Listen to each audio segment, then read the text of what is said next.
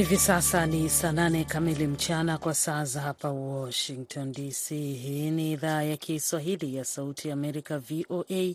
Zifuatazo na habari za dunia zinasomwa kwako nami Mkamiti Kibayasi. Moto ulioteketeza jengo la ghorofa 5 ambalo liligeuzwa kuwa makazi haramu uliwaua zaidi ya watu 70 wakiwemo watoto katikati ya mji wa Johannesburg nchini Afrika Kusini hii leo, idara ya huduma za dharura katika mji huo wa Afrika Kusini imeeleza. Watu wengine 52 walijeruhiwa katika kile ambacho kinaonekana kuwa ajali mbaya zaidi ya moto duniani katika miaka hivi karibuni. Miili ilipatikana ikiwa imerundikana kwenye mlango wa usalama ambao ulikuwa umefungwa na hivyo kuwazuia watu kutoka, afisa mmoja ameeleza. Maafisa wa mji huo wamesema jengo hilo lililopo katika eneo ambako hakuna uhalifu liligeuzwa kuwa makazi haramu baada ya kutelekezwa. Mkazi mmoja anasema wengi waliokuwa wanaishi ndani ya jengo hilo ni raia wa kigeni. Msemaji wa idara ya usimamizi wa huduma za dharura Robert Muladzi amesema sasa tuna vifo 73 na majeruhi 52 ambao walipelekwa kwenye vituo mbalimbali vya huduma za afya kwa ajili ya matibabu zaidi. Jumuiya ya nchi za Afrika ya Kati ECOWAS Alhamis imelaani matumizi ya nguvu kutatua mzozo wa kisiasa nchini Gabon na kuomba utaratibu wa kikatiba urejeshwe haraka nchini humo. Jumuiya hiyo ya uchumi ya nchi za Afrika ya Kati imesema katika taarifa kwamba imekuwa ikifuatilia kwa karibu hali nchini Gabon na kwamba wakuu wa nchi hizo watafanya mkutano wa dharura ili kujadili hali ya kisiasa na kiusalama nchini humo. Baada ya maafisa wa jeshi kuchukua madaraka na kumweka Rais Ali Bongo katika kizuizi cha nyumbani siku ya Jumatano, mataifa mengine yalilaani matukio hayo ikiwemo Marekani ambayo iliomba Bongo aachiwe huru na kuendelezwa kwa utawala wa kiraia. Hayo yakiarifiwa, viongozi wa mapinduzi wamesema Jenerali Brice Oligui Nguema ataapishwa kama rais wa mpito siku ya Jumatatu katika mahakama ya katiba. Na upinzani leo Alhamis umewataka viongozi hao wa mapinduzi kukamilisha zoezi la kuhesabu kura na kumtambua mgombea wao Profesa Albert Ondo kama mshindi wa uchaguzi wenye utata uliofanyika Agosti 26. Unaendelea kusikiliza habari za dunia kutoka idhaa ya Kiswahili ya Sauti ya Amerika VOA, inatangaza kutoka hapa Washington DC. Viongozi wa kijeshi nchini Niger wamemwondolea kinga balozi wa Ufaransa na kuamuru polisi kumfukuza, kulingana na barua ambayo shirika la habari la AFP imeiona hii leo. Kulingana na barua hiyo ya Jumanne kwa Wizara ya Mambo ya Nje ya Ufaransa mjini Paris, balozi huyo hana tena kinga inayohusiana na hadhi yake ya mmoja kati ya wafanyakazi wa kidiplomasia kwenye ubalozi wa Ufaransa. Vitambulisho vyake vya kidiplomasia na visa na vile vya watu wa familia yake vimefutwa. Polisi wameagizwa kumfukuza, barua hiyo ilieleza. Hatua hiyo inafuatia mapinduzi ya Julai 26 katika taifa hilo la Sahel lenye mzozo, ambalo lilimuondoa madarakani mshirika wa karibu wa Ufaransa, Rais Mohamed Bazoum. Uhusiano wa Niger ulidorora baada ya Paris kuendelea kumunga mkono Bazoum na kukataa kuwatambua watawala wapya wa Niger. Siku ya Ijumaa maafisa wa Niger walimpa saa 48 balozi wa Ufaransa Sylvain Ite kuondoka nchini humo. Ufaransa ilipinga ombi hilo, ilisema serikali haina mamlaka ya kisheria kutoa amri hiyo. Raia wa Iran ambaye awali alihukumiwa kifungo kuhusiana na maandamano ya mwaka uliopita yaliyochochewa na kifo cha Mahsa Amini alifariki leo Alhamis akiwa hospitali, mahakama imeeleza. Tovuti ya mtandaoni ya mahakama ya Iran imeripoti kwamba Javad Roth, mfungwa katika gereza katika mji wa Nowshehir, alihamishwa kwenye hospitali ya Shahid Baheshti mjini humo. Mwisho wa habari za dunia kutoka hapa Washington. Msomaji wako nilikuwa mimi Mkamiti Kibayasi.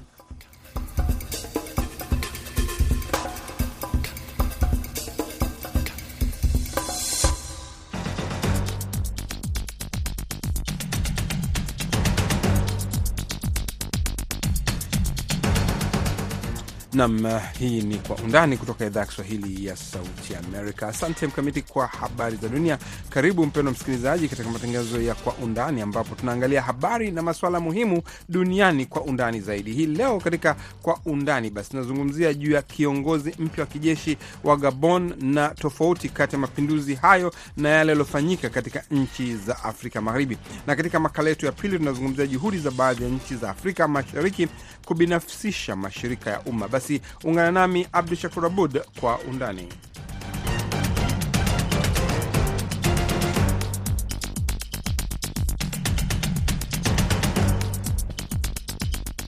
Naam, basi mpendwa msikilizaji, karibuni kwa undani kutoka hapa Washington DC.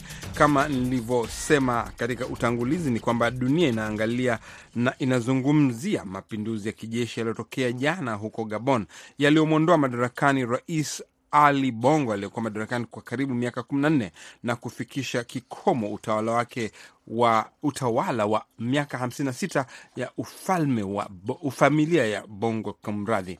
Kwanza habari tulizozipata hivi punde tunapokuja studio ni kwamba Baraza la Amani la Usalama la Umoja wa Afrika limetangaza baada ya kukutana hii leo kwamba linasitisha mara moja wanachama wa Gabon kufuatia mapinduzi hayo. Kwenye ujumbe wa X, baraza hilo limesema linalaani vikali kunyakua madaraka kwa nguvu huko Gabon na ya kumondosha madarakani Rais Ali Bongo, na kwamba shughuli zote za Gabon katika umoja huo zimesitishwa.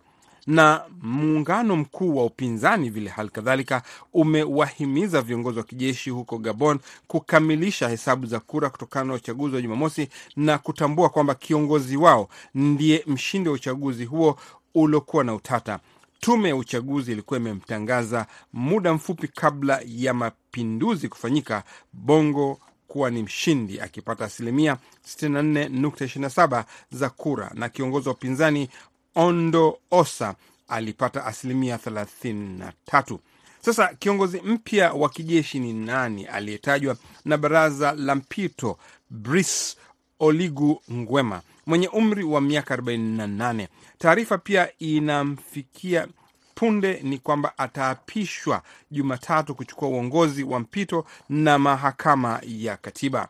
Nguema anasemekana si mgeni katika siasa za Gabon, kwani baada ya kuhitimu masomo yake ya kijeshi katika chuo kikuu cha kijeshi cha Morocco, alirudi nyumbani na kuwa mlinzi wa Rais Omar Bongo, babake Ali Bongo, tangu mwaka 2005 hadi kufariki kwa Bongo mwaka 2009.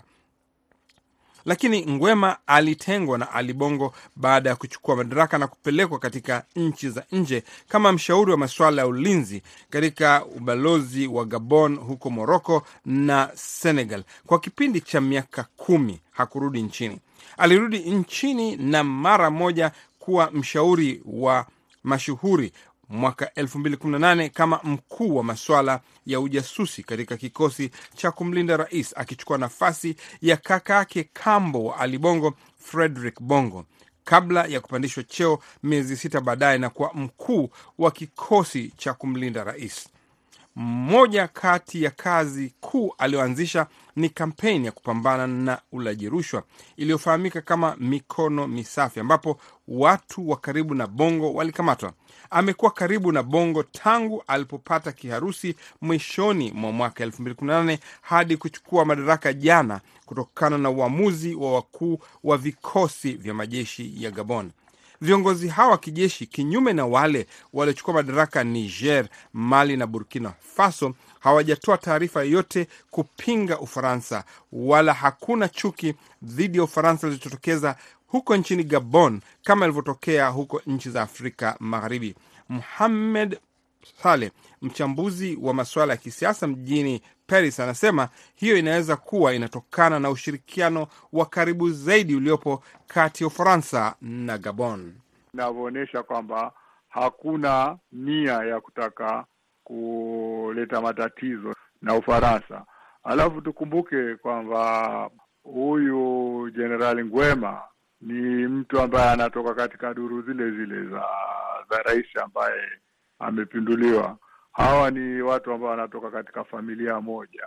Kwa hivyo Sijui, wapo watu pia ambao wanajaribu kutaka kuonesha kwamba labda sasa hivi Ufaransa, kutokana na mambo yaliyotokea sehemu nyingine huko Afrika, inajaribu kusoma alama za nyakati, na kwamba wameona kwamba yule Ali Bongo kwanza ni mgonjwa, ameshakwisha, na kwamba wananchi hawamtaki, wananchi wanataka mabadiliko. Kwa hiyo wanajaribu labda kwa njia moja au nyingine kutaka kuepusha ile hali ambayo imejitokeza katika nchi kama Niger na Mali, ili huku japo kwa jeshi ndio limechukua madaraka, lakini labda wakiwa karibu nalo na kusaidia labda mchakato wa kuweza kuleta mabadiliko na kurudi kwa utawala wa kiraia, utasaidia kupunguza hasira za au wasiwasi, zaidi wasiwasi ambao umejitokeza katika zile nchi nyingine. Kwa hivyo unaweza kusema kwamba wachambuzi, au wewe unafikiri kwamba kama vile France ilikuwa ikifanya zamani, kwamba mapinduzi haya yametokana na ushirikiano fulani na Paris?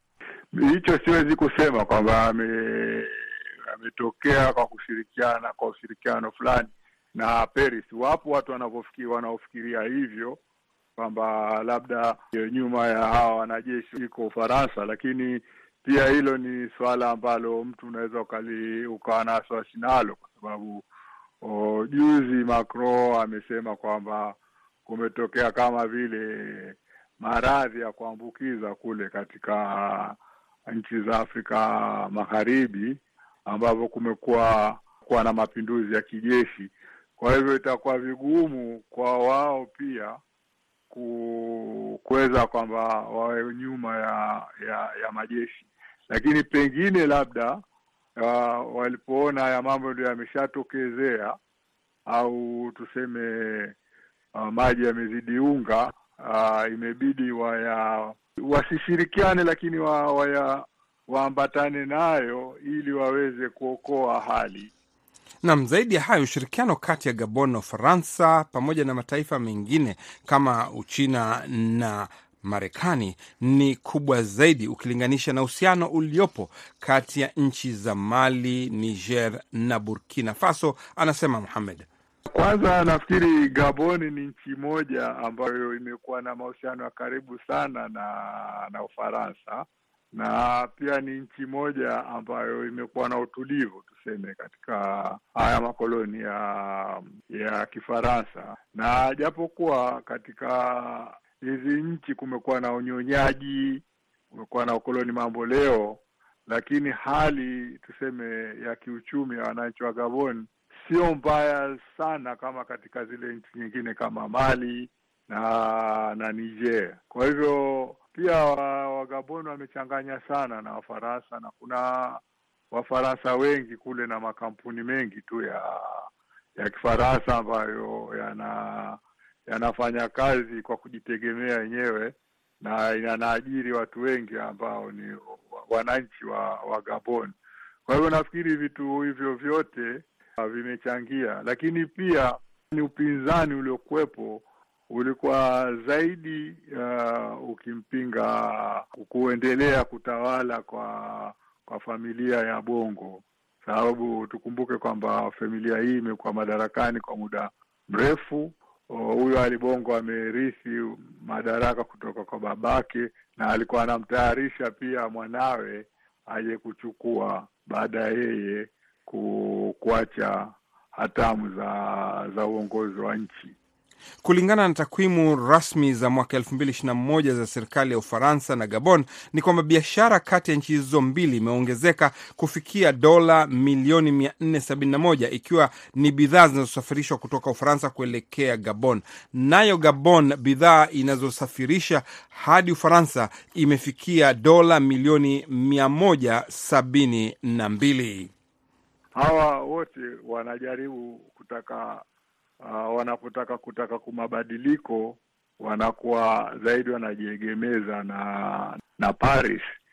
Tukumbuke kwamba Gabon na Ufaransa mahusiano yao ya siku nyingi Lakini pia katika hichi ambacho kinaitwa sera za France Afrique, ni kwamba sio tu kwamba Ufaransa ilikuwa ina mkono wake kule Gabon, lakini pia na Gabon pia ilikuwa na mkono wake Ufaransa, kwa sababu mara kumeshatokezea mara mbili tatu au mara nyingi tu kwamba unapofanyika uchaguzi wa Ufaransa walikuwa wa Gabon. Kwa mfano Bongo babake huyu Ali alikuwa ana fedha zinatoka kule kwa ajili ya kufanya kampeni huko, na ndio maana hawa viongozi wa huku walikuwa hawana njia, hata kama walikuwa wakubaliani naye, lakini kwa sababu yeye kachangia katika kuwapeleka wao madarakani, ilikuwa kwamba ni lazima wamuunge mkono. Kwa hivyo ilikuwa ni kune mimi mgongo wangu na mimi nitakukuna mgongo wako. Sio kama katika zile nchi nyingine, na kwa ni Ufaransa ambayo yenye kuamua kuwaweka wale watu kwenye madaraka. Huku kweli wanasaidia kukaa madarakani kwa utawala uliokuwepo, lakini kwa sababu ule utawala ule wa kina Bongo ulikuwa pia unatumia pesa kusaidia hawa wanaotaka kutawala huko Ufaransa wakati wa kampeni ya uchaguzi. Tukumbuke kwamba mwaka 2016 nafikiri, wakati hilo swala la kupiga vita dhidi ya rushwa, ambapo huyu generali ambaye amekuja sasa hivi kwenye madaraka alikuwa amehusika, Ali Bongo alipoona kwamba Wafaransa wanataka kumpa mgongo, na yeye aliwatishia kwa kusema kwamba ataitoa Gabon kutoka kwenye Francophonie na kuipeleka kwenye Commonwealth, na pia alitishia habari ya kutoka kwenye sarafu ya CFA na kuingia kushirikiana na baadhi ya nchi ambazo zilikuwa tayari zimeanza kuzungumza habari ya kuachana na sarafu ya CFA, pamoja na kutoka kwenye usimamizi wa fedha zao na hazina ya Ufaransa. Mohamed Saleh kuzungumzia swala la Gabon. Swala hili tutakuwa tunalifuatilia kwa karibu sana. Usikose kusikiliza katika Kumekucha kesho asubuhi. Tunakamilisha sehemu ya kwanza. Usiroke kando ya redio yako kwa undani.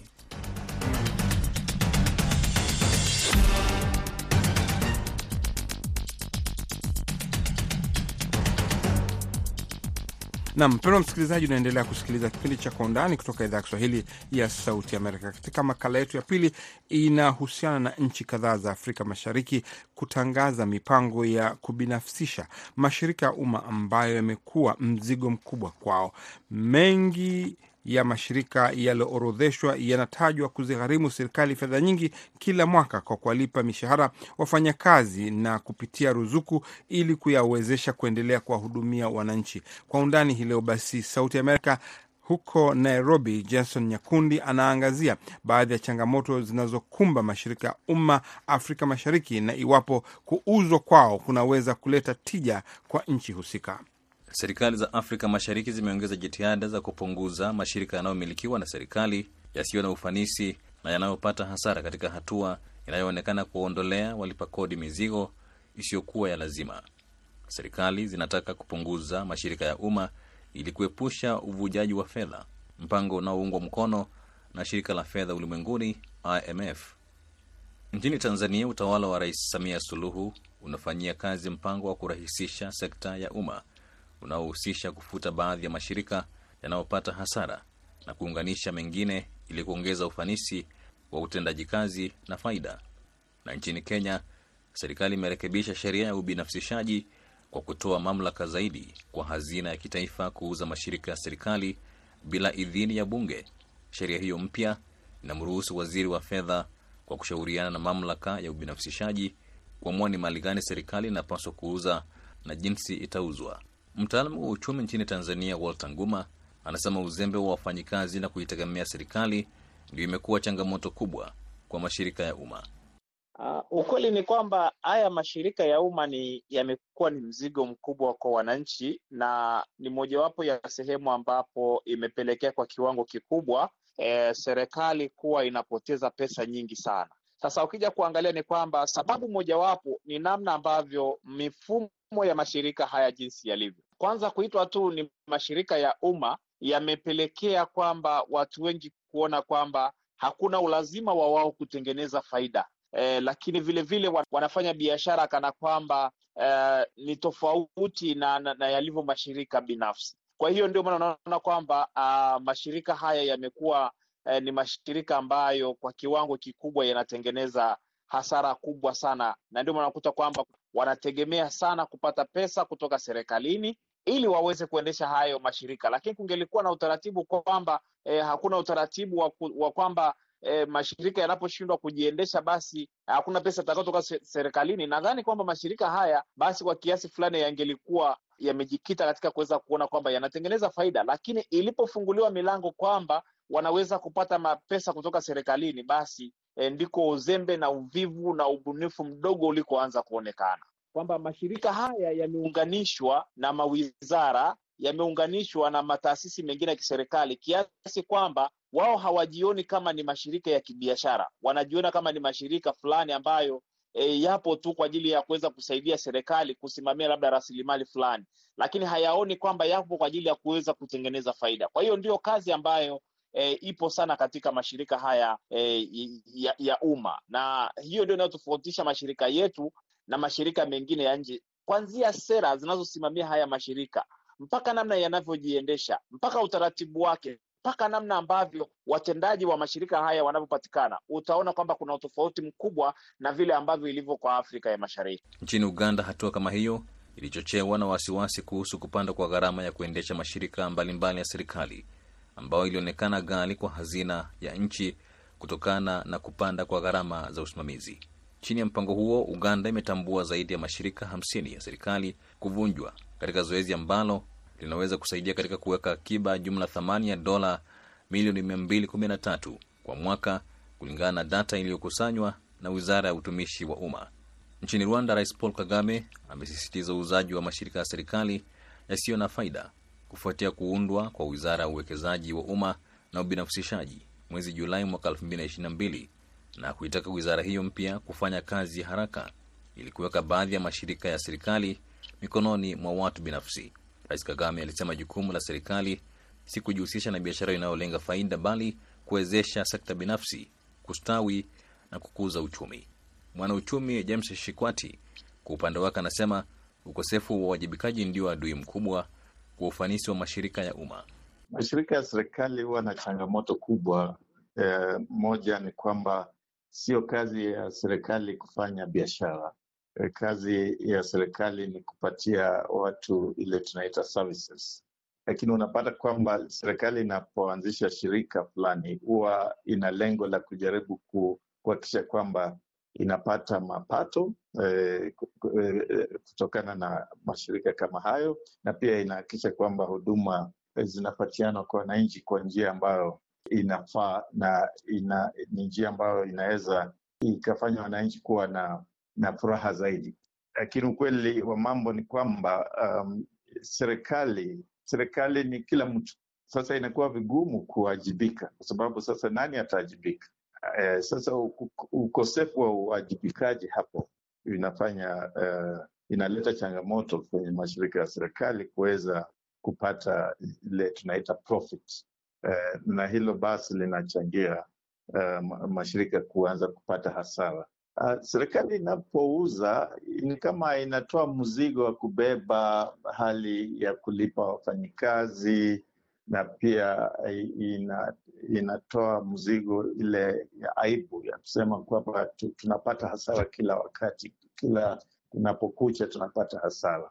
Kwa hivyo serikali inajiondolea aibu kama hiyo, lakini tukiangalia kwa upeo wa mbali bado aibu inarudi kulenga serikali kwa sababu wananchi wanaanza kuumia na kusema pengine huduma hazifai ama bei iko juu zaidi, na pia wanarudi kwa serikali kusema tunaomba tena utusaidie kwa sababu tuna matatizo hapa na pale. Kwa hivyo hili ni jambo ambalo serikali lazima iangalie kiundani kabla haijakimbilia tu kuuza mashirika ya serikali. Nchini Tanzania, Rais Suluhu anasema mashirika ya umma yanahitaji kukomesha utamaduni wa kutegemea ruzuku ya serikali na uokoaji kwa uendelevu. Ripoti ya mkaguzi mkuu wa hesabu ya hivi karibuni nchini Tanzania inabainisha mashirika 45 ya umma ambayo yamekuwa yakipata hasara kwa miaka miwili mfululizo. 18 kati yao ni makampuni ya kibiashara ambayo yalipaswa kuripoti faida.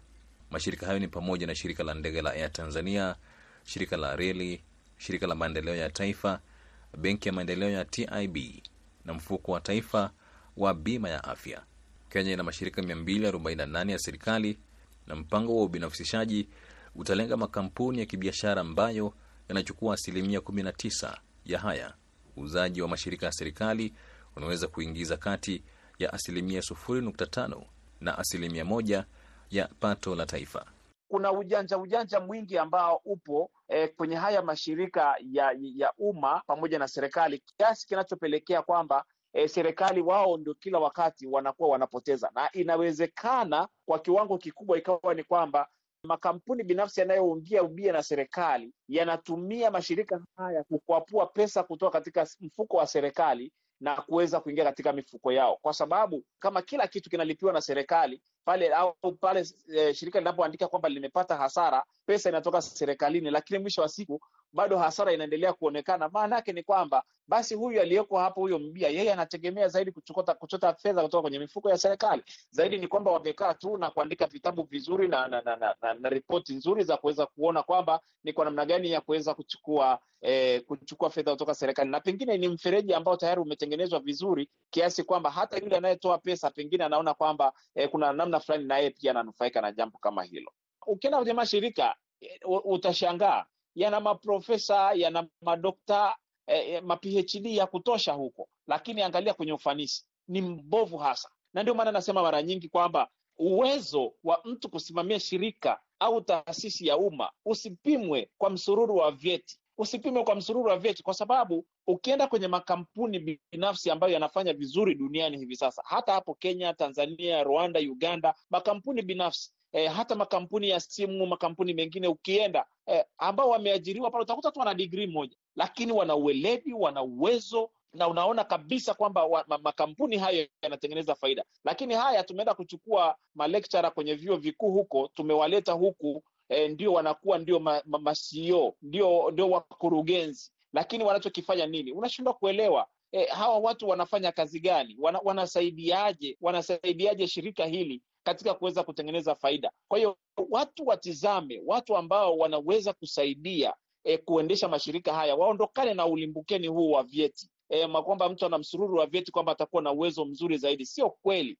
Mungu hayuko hivyo. Mungu amewajalia watu karama tofauti. Kwa hiyo vyeti visidanganye watu, kwa sababu biashara ya darasani na biashara ya kwenye field ni vitu viwili tofauti. Asiyekuwa na uwezo wa kuweza kufahamu biashara iliyoko kwenye mazingira ya kibiashara, hata awe na PhD ngapi, hawezi kuleta maendeleo wala hawezi kuleta mabadiliko katika mashirika haya, na mwisho wa siku mashirika yakawa na tija ya kibiashara ama tija ya kifaida kwa nchi zetu za Afrika ya Mashariki. Baadhi ya mashirika yanayoathiriwa nchini Uganda ni pamoja na Mamlaka ya Maeneo Huria ya Uganda, Mamlaka ya Uwekezaji, Bodi ya Kukuza Mauzo ya Nje, Mamlaka ya Masoko ya Mitaji, Bodi ya Michezo ya Bahati na Simbu na Mamlaka ya Kudhibiti Umeme. Mashirika ya serikali ambayo yana majukumu nyeti ya kimataifa yaliondolewa kwenye ajenda ya ubinafsishaji. Hizi ni pamoja na Mamlaka ya Ujasusi wa Kifedha, Mamlaka ya Usafiri wa Anga ya Uganda na Hazina ya Kitaifa ya Hifadhi ya Jamii. Gharama ya jumla ya usimamizi wa mashirika ya serikali ya Uganda inachangia zaidi ya 10% ya bajeti ya serikali. Kulingana na mashirika ya kiraia nchini Uganda, uendeshaji wa mashirika yaliyoathiriwa yatashughulikiwa na wizara au idara zinazohusika katika mpangilio ambao unashughulikia kubakizwa kwa baadhi ya wafanyikazi muhimu. Naam, asante sana Nyekundi kutoka Sauti Amerika. Kwa niaba ya wenzangu wote mimi Abdishakur Abuni nikisema kwaherini.